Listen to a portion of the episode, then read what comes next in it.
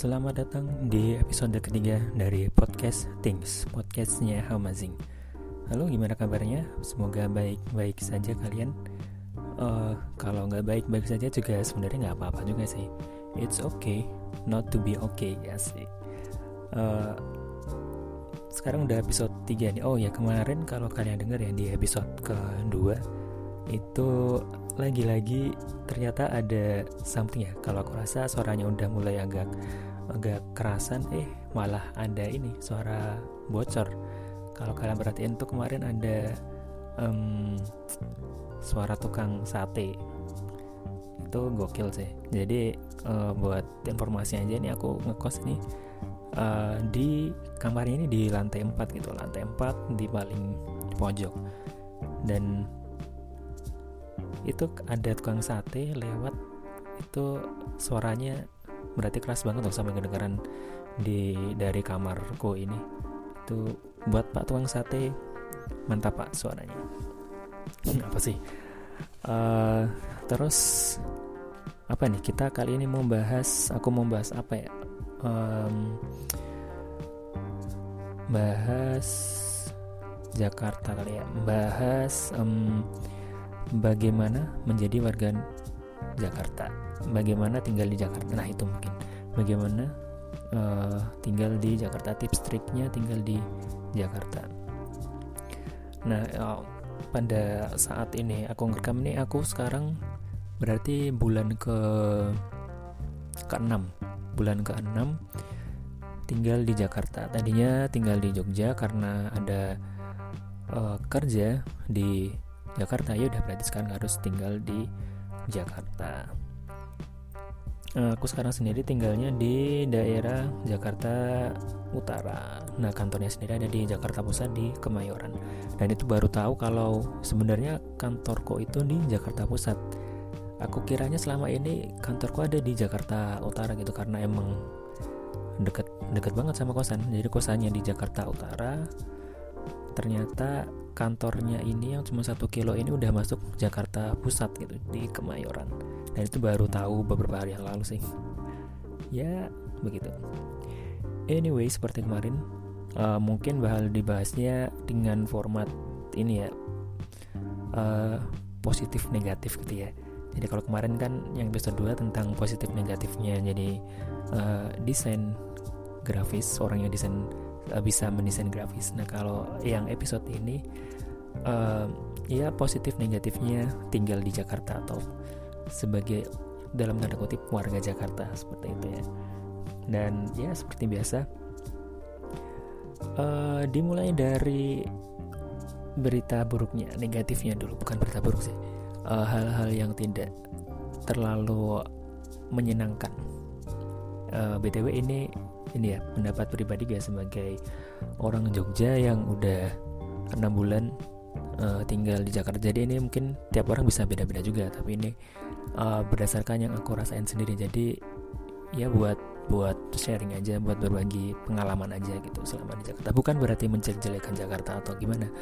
Cuma ya buat sharing aja gitu. Jadi tiap orang bisa beda-beda. Itu disclaimer awalnya kayak gitu. Nah masuk yang pertama nih.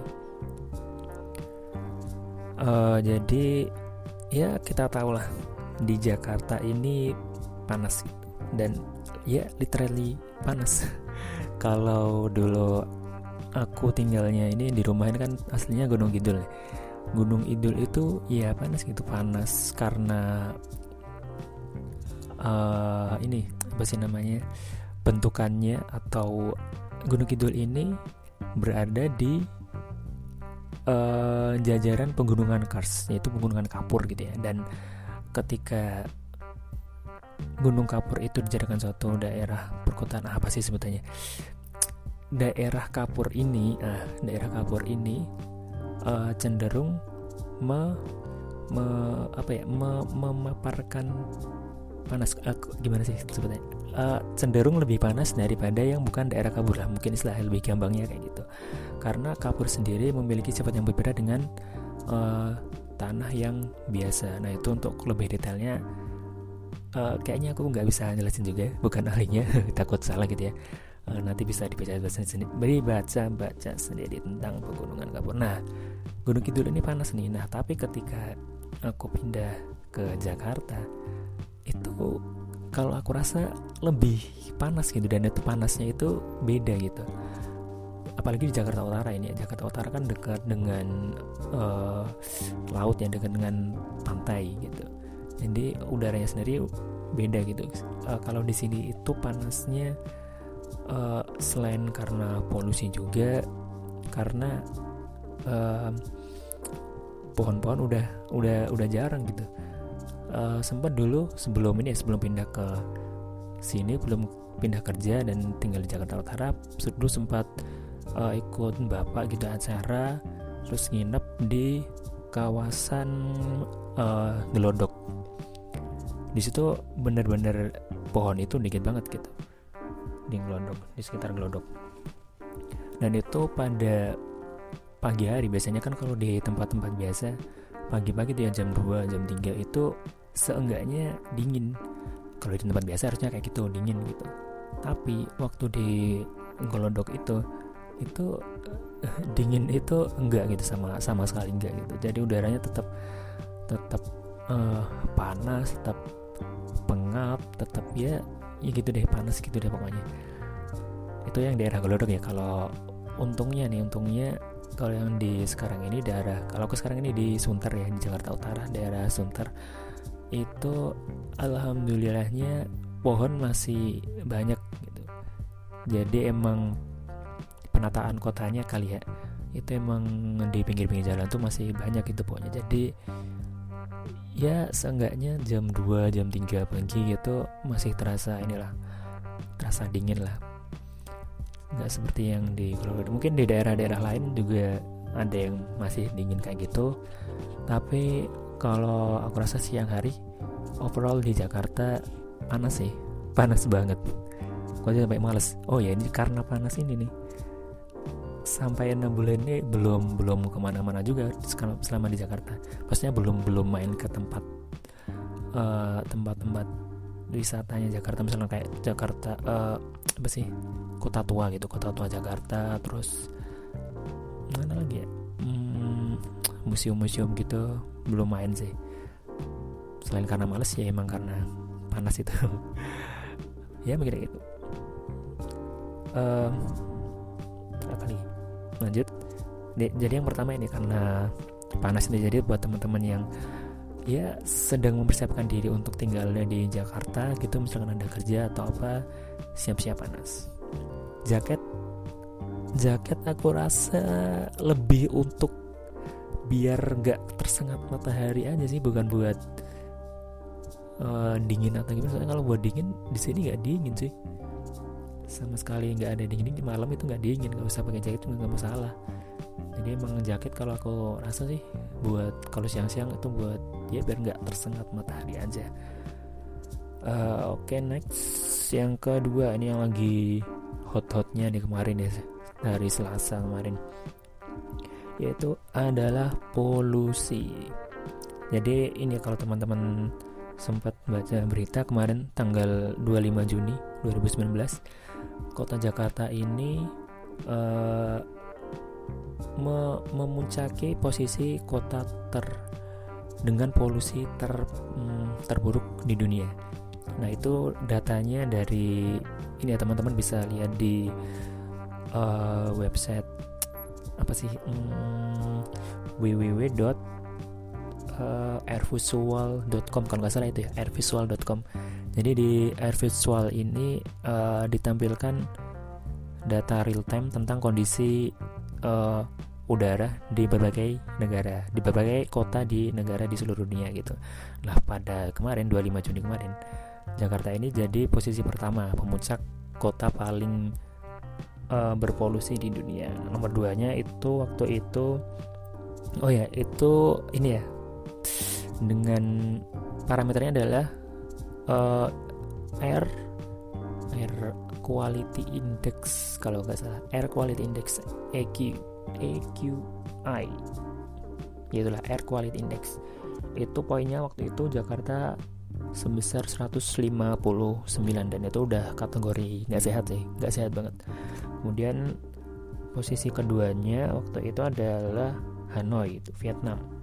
Itu indeks quality udaranya itu 152 terus yang ketiga ada uh, New Delhi di India itu 134 nah itu tapi ini ya perlu digarisbawahi kalau di airvisual.com ini uh, datanya sangat dinamis itu jadi dalam satu hari bisa turun naik gitu peringkat kota ter uh, polusinya karena kan emang komponen dari kualitas udara kan macam-macam dan itu sangat dinamis. Nah itu sih yang perlu digarisbawahi tapi itu tadi jadi emang sempet Jakarta ini jadi kota paling berpolusi gitu dan mau nggak mau ya kita harus sadar akan hal tersebut gitu. Kita nggak boleh uh, memungkiri hal tersebut. Kalau Jakarta ini emang polusinya udah parah ya. Uh, sebagai gambaran ya tiap pagi tiap pagi itu kalau kalian uh, di Jakarta ini kalian akan melihat kabut. Tapi nggak kayak kabut-kabut di kota. Biasanya kalau kota biasanya ya kabut itu kabut gitu kabut karena uh, air air apa sih? Hmm, ya kabut dingin gitu kabut kabut yang partikelnya itu air gitu. Nah kalau di Jakarta kabutnya ini kabut asap gitu. Kabut dari knalpot kendaraan. Dan itu kelihatan kelihatan banget sih. Kalau kalian ini dari gedung tinggi gitu ya kalian foto dari sana itu bakal kelihatan jelas kabutnya ini kelihatan gitu. Sampai sampai sore tetap bakalan ada itu kabutnya gitu sampai ya sampai sore. Bahkan kalau misalkan sampai malam kalau misalkan bisa dilihat pasti juga masih ada itu kabutnya. Nah itu ya buat inilah buat kita bareng-bareng buat pembelajaran kita bareng-bareng kalau kondisi Jakarta ini udah ya udaranya udah udah parah lah udah gak sehat lah. Oke jadi yang kedua polusi ya. Kalian harus siap-siap dengan polusi udara at least kalau ke mana-mana pakai masker. Karena emang ini sih kalau misalkan di di dirasakan secara langsung yang misalkan kalian jalan dengan jalan kaki atau pakai motor gitu mungkin nggak nggak akan terlalu kerasa gimana gitu ya. Tapi ya mungkin bakal kalau yang sensitif mungkin uh, rada sesek ya. Tapi kalau yang biasa-biasa aja mungkin nggak bakal kerasa ya. Tapi tidak terasa bukan berarti tidak berefek. Aku yakin sih pasti bakal ada efek sampingnya sih buat kesehatan paru-paru terutama paru-paru gitu jadi aku saranin sih always bring your masker. Gitu. Terus lanjut. Nextnya yang ketiga yang aku kurang suka dari Jakarta adalah kriminalitas gitu ya. Pada awalnya um, aku ngira sih ya itu udah udah zaman dulu lah udah udah udah zaman dulu. Sekarang sekarang udah lebih aman gitu. Pikirku kayak gitu gitu. Tapi ternyata mungkin sekitar hmm, sekitar tiga bulan tiga bulan setelah aku di Jakarta. Oh, oh ya, uh, jadi situasinya adalah Costco ini berada di uh, kawasan kompleks uh, sekretar seknek seknek apa ya? Sekretaris negara kayaknya. Seknek ya istilahnya. Uh, di kawasan komplek. Nah aku mikirnya kan aman dong kawasan komplek gitu kan. Ternyata, nah itu waktu itu tiga bulan setelah aku tinggal Jakarta ini waktu berangkat kerja nih itu uh, terpisah terpaut mungkin berapa ratus meter gitu. Ada cewek juga yang lagi mau berangkat kerja gitu jalan kaki di ini di apa di jambret gitu. Jadi dia jalan terus tiba-tiba ada motor dan di belakang nyaut uh, entah itu tasnya atau HP-nya gitu pokoknya langsung disaut aja gitu. Langsung dia teriak-teriak gitu. Aku aku nggak lihat secara langsung ya cuma cuma denger si ceweknya ini teriak gitu. Teriak maling maling gitu. Dan banyak orang yang langsung kayak ngejar-ngejar gitu. Nah itu kan berarti bahkan di kawasan komplek kriminalitas itu masih bisa banget gitu masih sangat mungkin terjadi gitu dan setelah kejadian setelah kejadian itu uh, di sekitar komplek ini di ini di apa ya ditempelin kayak kayak poster atau ya tempelan lah isinya kayak hasil CCTV CCTV lah belibet. CCTV yang nampilin eh, foto-foto dari para penjamret ini. Jadi ada fotonya ada fotonya dengan uh, motornya apa gitu. Jadi ya istilahnya buat kita lebih hati-hati lah. Kalau misalkan ngelihat ada orang dengan motor yang sesuai ciri-ciri yang ada di foto kayak gitu. Itu sih. Uh, ini selain dari cerita aku dari cerita teman juga. Jadi temanku yang juga baru kerja di Jakarta pun bahkan dia mengalami kejadian itu sendiri gitu. Jadi dia lagi jalan nih sama uh, temannya jadi temanku si A itu lagi jalan sama temannya si B. Dua-duanya cewek gitu malam-malam. Lagi mau jalan pulang ke kosan gitu. Uh, jalan-jalan-jalan. Uh, jadi ceritanya ini ya uh, si B ini bawa tas tas tas kecil. Tahu kan kalau yang cewek itu biasanya suka bawa tas tas unyu-unyu kecil gitu. Nah kita yang nggak bisa di nggak bisa dicantelin nggak bisa dicangklongin cuma bisa ditenteng aja gitu pakai tangan kayak gitu nah itu ceritanya si B ini uh, bawa tas itu gitu. Jadi isinya entah itu dompet lah ada um, HP HP kayaknya aman deh atau enggak? Ya, pokoknya banyak lah isinya di tas kecil itu. Nah tiba-tiba lagi-lagi dari belakang itu dijamret gitu. Tas kecilnya langsung di saut aja.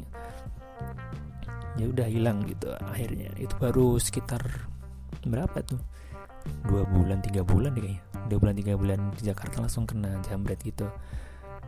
Ya intinya adalah hati-hati aja kalau misalkan lagi jalan itu usahain ya usahain apa pun yang berharga taruh di posisi yang kira-kira aman. Kalau misalkan cowok mungkin di saku depan atau di misalkan bawa HP ini lagi jalan bawa HP uh, lagi main HP usahain dipegang pakai dua tangan gitu. At least dipegang pakai dua tangan. Lebih baiknya lagi nggak usah main HP kalau lagi jalan. Ya udah ditaruh di saku aja gitu nggak usah mancing-mancing juga. Uh, kayak gitu sih. Jadi ya perlu lebih waspada lagi kalau misalkan kalian sedang uh, berencana untuk tinggal di Jakarta kemudian next kalau tadi kan mungkin lebih ke kondisi sosial dan uh, lingkungan. Ini yang berikutnya adalah kalau menurutku sih kayak kondisi uh, mental dari kita kitanya. Jadi Jakarta ini kan megapolitan gitu ya. Sangat wadaw banget sangat wah lah istilahnya. Kalau misalkan kalian dari kota-kota misalkan Jakarta eh Jakarta dari Jogja dari Solo dari mana? Bandung Bogor gitu. Itu udah kota. Kalian udah merasa itu kota? Ketika ngelihat Jakarta itu lebih wow banget lebih kota lagi gitu. Kalau di Jogja nih uh, lihat BMW Mercy itu masih ras kesannya masih wow banget. Nah di Jakarta ini kalian bisa lihat BMW, Mercy, Maserati, Lamborghini, Rolls Royce, Audi dan lain sebagainya itu uh, berulang kali gitu. Kayak kalau kalian ke jalan utama, jalan Sudirman Tamrin yang jalan paling gedenya gitu, itu bakal biasa lihat mobil kayak gitu dan walhasil um, apa ya kalau aku ngerasanya kayak lebih materialistik aja gitu kayak kayak dalam diri aku sendiri tuh segala halnya itu uh, diukur dengan materi gitu. Jadi emang lebih apa ya lebih jadi lebih ngerasa pengen punya duit gitu. Istilahnya kayak gitulah jadi pengen punya duit karena sering lihat karena sering lihat bawa barang-barang mewah mobil-mobil mewah terus gedung-gedung gitu apartemen dan lain sebagainya itu uh, jiwa materialistiknya itu kalau aku aku sendiri yang ngasihin lebih kayak ya naik aja gitu lebih lebih naik gitu karena lingkungannya seperti itu gitu. Mungkin agak beda kalau misalkan di ini ya di di dulu di Jogja gitu. Dulu di Jogja itu lebih sederhana kalau aku bilang lebih sederhana ya. Masih ada sawah masih ada ya ya orang-orang biasa banyak gitu mobil BMW mobil Mercy itu jarang adanya Avanza. Avanza Expander gitu yang biasa-biasa aja gitu. Kalau sini udah yang ya udah orang yang kaya-kaya banget tuh ya di sini gitu orang-orangnya gitu. Dan itu ya menggugah jiwa materialistis sih. Jadi harus pinter-pinter mengelola uh, mental ya. Karena kalau aku rasa ada baiknya juga materialistis tapi ada negatifnya juga gitu okay. um, lanjut. Ini masih berhubungan ya dengan materialistis yaitu adalah konsumtif gitu. Jadi emang karena mungkin salah satu faktornya adalah di Jakarta ini hiburan mayoritas hiburan adalah dengan pergi ke mall gitu. Karena emang tempat wisatanya sendiri terutama wisata alam itu sangat jarang ya. Paling kalau wisata alam itu ke ke mana itu? Ke hutan bakau hutan hutan bakau. Hutan bakau deh kalau nggak salah di daerah Jakarta Utara gitu. Dan kayaknya cuma itu doang gitu. Kalau misalkan mau yang beneran alam paling ya ke Bogor ke Bandung kayak gitu. Dan itu pun juga butuh uang juga gitu. Nah karena memang uh, tempat hiburannya ya emang cuma di mall ya otomatis uang itu akan keluar gitu. Dan ya emang lebih konsumtif aja gitu jatuhnya. Dan ini juga nih masalahnya uh, barang-barang di Jakarta ini lebih mahal gitu ketimbang kalau aku sih bandingnya karena aku dulu tinggal di Jogja dibandingin sama Jogja gitu. Uh, istilahnya gini di Jogja itu nasi telur masih bisa dapat di angka 6000 gitu 6 5000 6000 lah. Itu di Jogja. Kalau di Jakarta nasi telur itu um, ya minim 9000 lah 9000 10000 lah. Jadi kan bisa dibandingin udah dua kali lipatnya dong. Dan otomatis uh, pengeluaran bakal lebih gede gitu. Jadi kalau misalkan emang mau uh, makan yang murah emang perlu pinter-pinter cari tempatnya sih kalau di Jakarta. Seperti itu. Jadi emang lebih konsumtif aja next uh, lanjut lagi ini masih berhubungan yaitu biaya hidup. Jadi biaya hidupnya seperti yang kita tahu di Jakarta ini mahal. Lagi-lagi karena aku dulunya tinggal di Jogja yang emang biaya hidupnya bisa dibilang rendah, sangat rendah bos bahkan uh, itu ketika tinggal di Jakarta rada rada rada kaget gitu bisa semahal itu gitu ya yang tadi aku bilang contoh gampangnya ya kayak nasi telur aja ini udah dua kali lipat gitu dari uh, harga yang di mm, Jogja gitu. Uh, selain dari makanan mungkin ini juga sih uh, tempat tinggal ya hunian gitu. Uh, kos-kosan deh 750 atau ini kos kalian misalkan cari yang mm, kos-kosan standar gitu. Misalkan standar pakai AC yang biasa. Itu minimal banget kalau misalkan bisa dapat 1,3 gitu per bulan itu udah istilahnya udah udah yang beruntung banget bisa bisa dapat segitu gitu. Karena rata-rata paling yang standar AC itu 1,5 juta gitu. Kalau di Jogja jadi di bawah satu juta dapat AC juga masih bisa gitu. Ya ya intinya adalah biaya hidupnya lebih mahal seperti tadi aku bilang ya perlu pinter-pinter lagi cari tempat uh, kosan yang yang oke okay, dengan harga oke okay, cari tempat makannya juga oke okay. yang itu ini ya saling saling terkait gitu misalkan oh ya misalkan kalian cari tempat kosan nih kalian perlu ini juga lihat lingkungan sekitarnya juga baik itu dari segi misalkan kebersihan uh, terus uh, ketersediaan transportasi aksesnya maksudnya kemudian uh, tempat apa ya warung-warung makannya itu juga kalau menurut aku sih perlu diperhatiin banget gitu. Karena dengan kita tahu lokasi yang tem ada tempat makan yang oke-nya itu bisa banget untuk menghemat pengeluaran kita gitu. Seperti itu. Next uh, lalu lintas. Ini ya jadi aku nggak ngerti ya kalau Jakarta ini aku mikirnya kan kalau di kota gede harusnya orang-orangnya lebih lebih apa ya lebih terpelajar lah. Jadi aku mikirnya ada dengan dia lebih terpelajar harusnya lebih taat aturan gitu. Mikirnya seperti itu. Tapi nyatanya Jakarta ini setiap di lampu merah pasti ada pasti aja ada orang yang nyobot aja gitu. Setiap traffic light gitu walaupun lampunya masih merah gitu langsung nyelonong nyelonong aja gitu. Itu banyak banget. Dan itu itu apa ya WDW banget sih. Nah yang paling nyebelin lagi nih kalau sedang di traffic light ini Misalkan nih lampunya masih merah nih Tapi udah mau hijau gitu Tapi belum hijau gitu. Itu klakson-klakson tuh udah pada bunyi-bunyi semua gitu.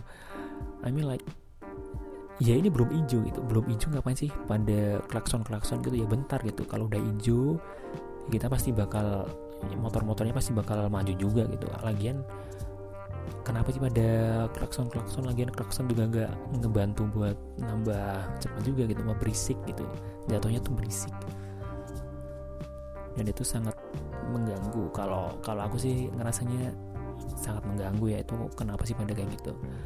Terus juga ini nih entah mengapa aku rasanya sih kayak kayak pengendara-pengendara di Jakarta entah itu motor entah itu mobil itu cara berkendaranya lebih lebih gokil gitu lebih bisa dibilang lebih nekat lah itu bisa yang mepet tuh kayak mepet mepet banget gitu. Balik kalau misalkan naik naik bajai ini naik bajai itu wah itu gila-gilaan sih itu sopir-sopir bajai itu udah rasanya kayak kayak mau jatuh aja misalkan lagi di tikungan gitu harusnya kan rada dilambatin gitu ya. Nah ini supir-supir bajai ini main tikung aja gitu kayak kayak mau limbung mau jatuh gitu. Ya gitu deh. Lalu dari Jakarta hmm, sobat kayak gitu. Jadi siap-siap aja. Uh, mungkin itu negatifnya ya. Lagi-lagi bukan bukan berarti menjelek-jelekan Jakarta atau gimana tapi ya memang begitu kan keadaannya harus kita sadari bersama-sama. Gitu. Uh, terus ini ya jadi walaupun ada banyak negatifnya tapi positifnya juga ada. Tenang aja ada positifnya kalau kamu pengen tinggal di Jakarta. Yang pertama uh, dengan banyaknya manusia-manusia yang ada di Jakarta ini potensi usahanya itu bisa dibilang sangat besar. Konsum konsumennya itu sangat luas gitu. Dari berbagai macam usia pendidikan uh, latar belakang itu dari segi potensi konsumennya itu sangat gede banget. Bayangin ya penduduk Jakarta itu sekitar 10,4 juta jiwa kalau nggak salah sekitar segitu. Itu kayaknya ini deh baru penduduknya aja deh belum belum ditambah pendatang yang KTP-nya belum Jakarta nih. Jadi mungkin kalau misalkan ditambahin yang belum KTP Jakarta bakal lebih banyak lagi ya. Lebih dari 10 juta gitu.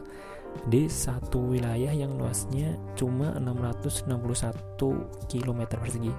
Ini kalau dihitung-hitung ya misalkan um, dalam berapa meter orang Jakarta itu bisa uh, punya istilahnya misalkan di 10 juta orang lebih itu disebar di seluruh area luas Jakarta itu satu orangnya bisa dapat berapa? Nah kalau aku hitung-hitung tadi itu hitung-hitung ini doang sih cocok kalau dulu doang. Jadi si 661 km persegi ini dibagi dengan 10,4 juta jiwa gitu. Itu hasilnya adalah satu orang hanya bisa punya 0,6 meter jadi kepadatannya adalah setiap 0,6 meter di situ bakal ada satu orang. Istilahnya kayak gitu. Jadi kalau dijajarin nih tiap 0,6 meter tuh bakal ada orang gitu. Kebayangkan padatnya Jakarta kayak gimana? Yang berarti itu tadi konsumennya bakal poten, potensi konsumennya itu bakal gede banget dan ini buat suatu uh, usaha ini suatu potensi yang gede banget kalau misalkan uh, teman-teman mau istilahnya memulai usaha ya di Jakarta ini potensi konsumennya gede banget. Ya gitu deh intinya. Potensi usahanya gede. Kalau mau jadi wirausaha. Kemudian um, ini berkaitan dengan mental lagi. Jadi uh, kalau aku boleh bilang ya sorry itu saya dulu uh, mungkin Jakarta ini bukan tempat yang nyaman untuk tinggal tapi lebih cocok sebagai tempat untuk melatih mental kerja gitu. Karena emang kalau kita uh, ngelihat di sini tuh rodanya berputar dengan sangat cepat gitu. Tiap hari itu apa ya suasana kerjanya feel kerjanya itu kerasa banget. Apalagi misalkan di kawasan perkantoran gitu tiap pagi tiap sore ngelihat uh, berjuta-juta manusia silih mud, uh, hilir mudik itu bahasanya halai banget. Uh, di MRT di busway itu pada umpuk-umpukan gitu itu uh, secara nggak langsung kayak kayak ngebuat kita satu frekuensi kalau kita di sini ini untuk kerja gitu. Jadi ya itu tadi mental kerjanya bener-bener di dibentuk istilahnya gitu. Jadi emang kayak kayak nggak ada waktu untuk santai gitu di sini. Selama masa libur misalkan hari Sabtu Minggu libur pun kalau aku ngerasain uh, ini sih kayak kalau misalkan aku nggak bisa produktif di hari Sabtu Minggu itu rasanya sayang banget gitu. Karena emang ya itu tadi mental kerjanya itu dilatih di sini untuk di Jakarta. Kemudian ini masih berkaitan sih uh, Jakarta ini bisa dibilang pusat peradabannya Indonesia ya. Jadi berbagai macam budaya ilmu uh, dan ya lainnya lah. Itu tuh ada ada semua gitu di sini. Jadi kalau kalau misalkan kita nggak nggak nggak mengambil manfaat dari itu kayaknya kayak apa ya, rugi banget kitanya gitu. Kayak kita udah tinggal di pusat peradaban tapi kita nggak ngambil manfaat dari hal tersebut gitu. Kita cuma kerja di kantor gitu pulang udah tidur doang gitu tuh kalau aku rasa sih kurang kurang kurang oke okay lah. Karena bisa ini ya bisa dibilang misalkan nih uh, teman-teman pengen uh, belajar di ilmu yang lain ilmu apa aja gitu aksesnya itu sangat sangat gampang gitu. Uh, sekarang teman-teman mau belajar parenting mau belajar uh, fotografi videografi belajar saham dan lain-lain belajar agama juga itu aksesnya sangat gampang itu banyak banget seminar seminar-seminar yang diadain. Baik itu mau yang gratis mau yang berbayar mau yang tingkat internasional nasional semuanya ada gitu di sini tinggal teman-teman pinter-pinternya teman-teman aja gitu. Mau uh, punya niat nggak? Punya niat untuk uh, nambah ilmu atau enggak gitu. Kalau dalam ini ya kalau aku bisa nyebutnya itu Jakarta adalah tempat yang memberikan peluang untuk menjadi seterang-terangnya cahaya atau menjadi segelap-gelapnya bayangan bisa sih. Ya kalau misalkan teman-teman bikin terang nih terang-terangnya cahaya ya udah belajarlah dari berbagai macam sumber gitu. Karena sumbernya ini ada. Pembicaranya udah pembicara nasional yang udah oke-oke banget nih. Misalkan uh, aku ambil contoh um, dari segi apa segi agama deh.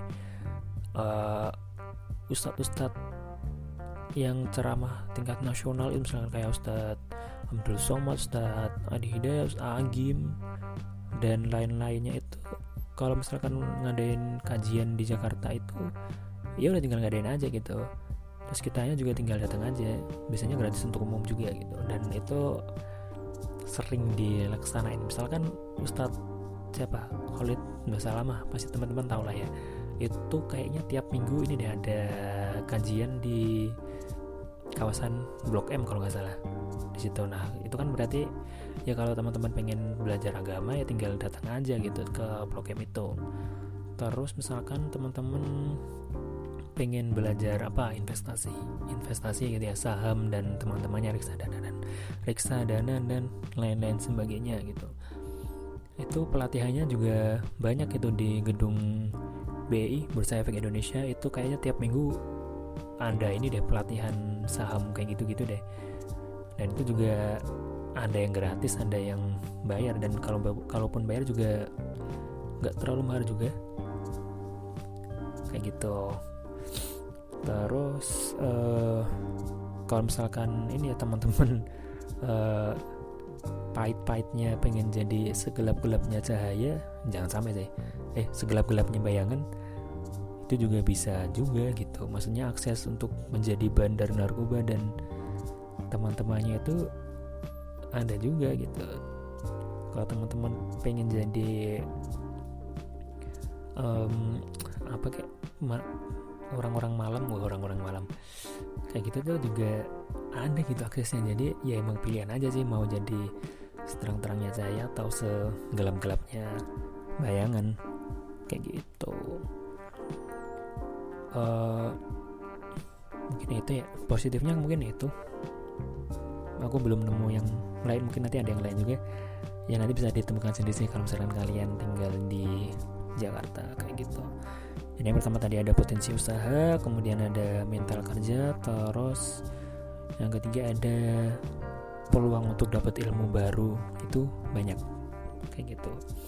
Nah lanjut ke mungkin ini ya uh, sedikit sedikit apa bahasanya tips trik kali ya tips tips-tips ketika kalian pengen uh, akan akan mungkin lebih akan ya akan tinggal di Jakarta.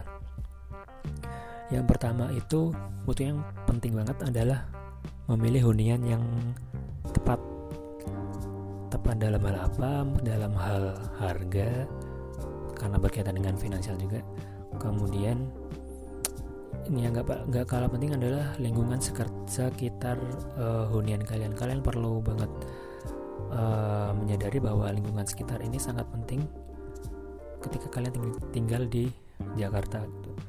Baik itu dalam segi uh, apa kebersihan uh, dalam segi keamanan terus akses transportasi itu sangat-sangat penting itu apalagi ini ya kalau masalah akses transportasi itu kalau aku saranin pilih tempat uh, hunian yang dekat dengan uh, akses transportasi umum. Misalkan Transjakarta ataupun stasiun karena itu bakal ngebantu banget sih buat mobilitas teman-teman gitu.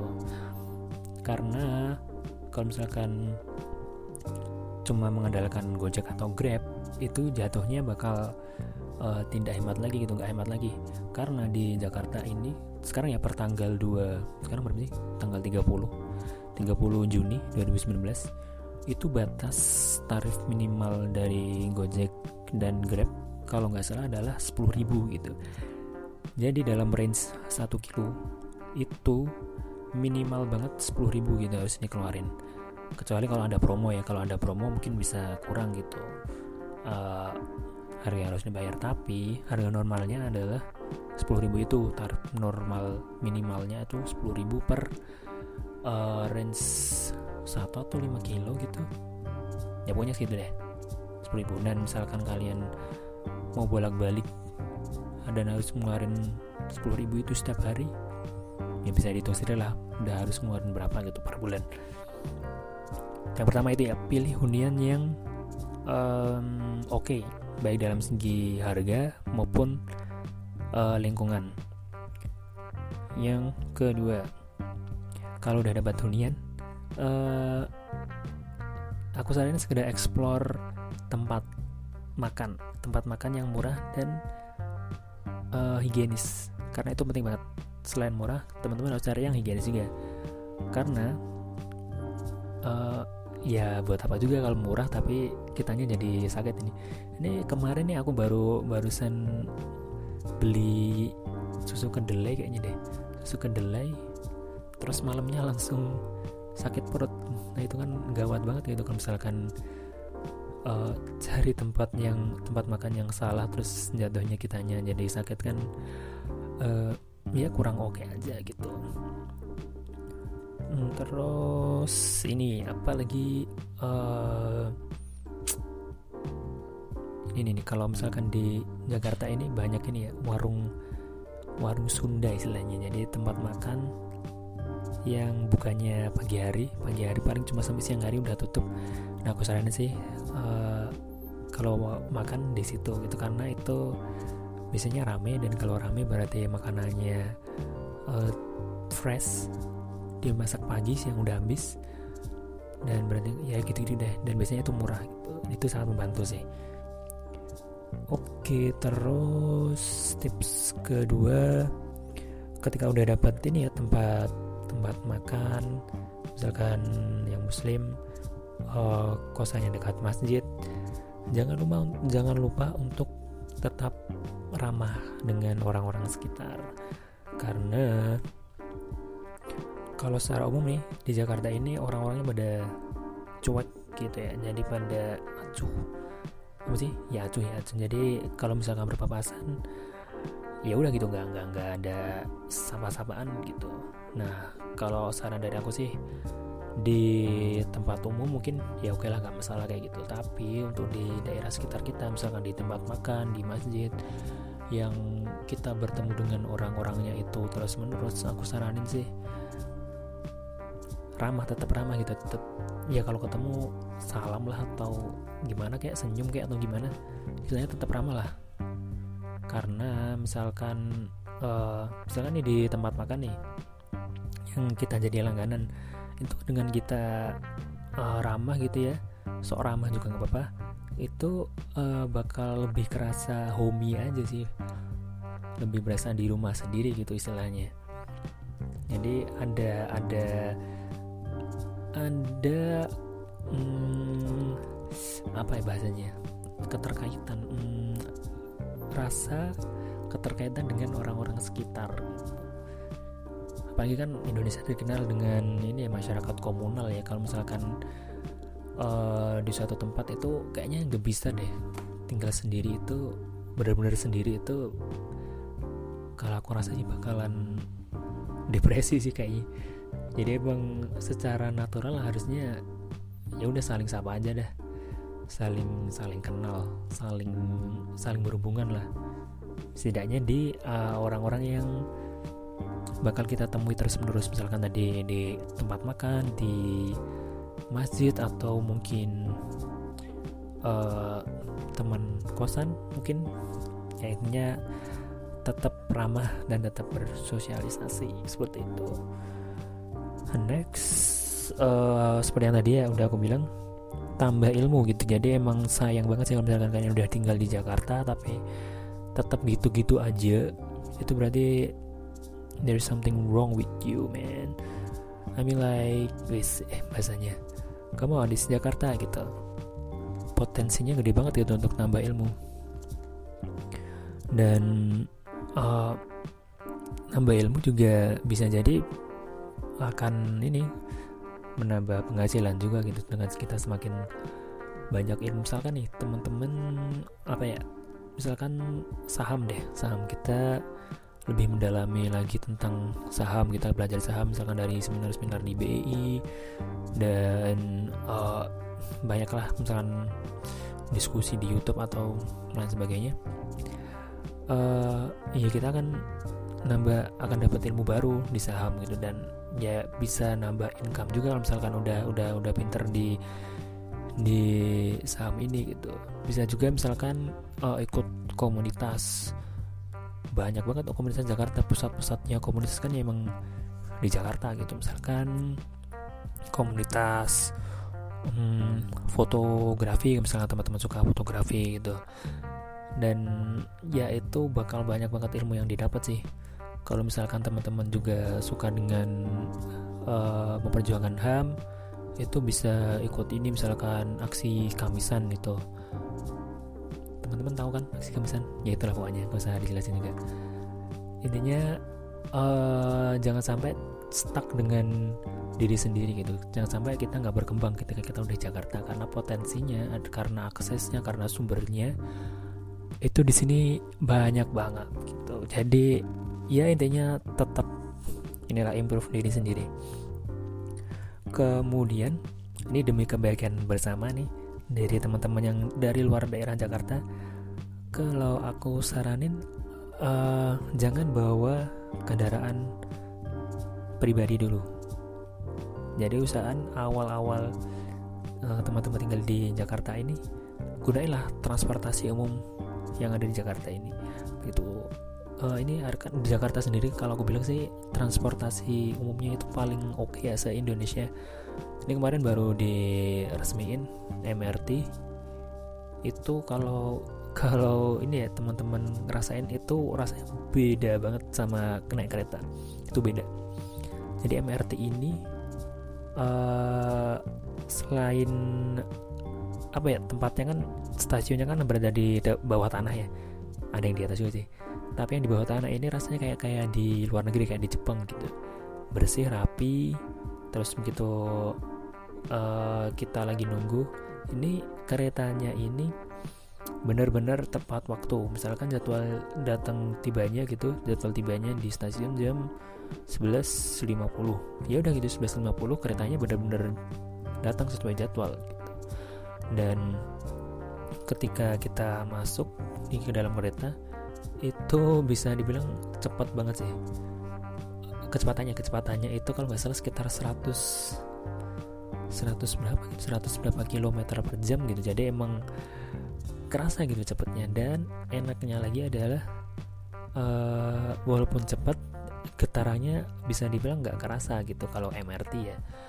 Kemudian selain ada MRT ada KRL ada uh, Transjakarta ada Grab ada Gojek. Ya intinya akses ke transportasi umum itu sangat ada gitu. Dan uh, teman-teman gak usah takut untuk ke suatu tempat dengan transportasi umum karena aksesnya udah sangat oke okay, gitu.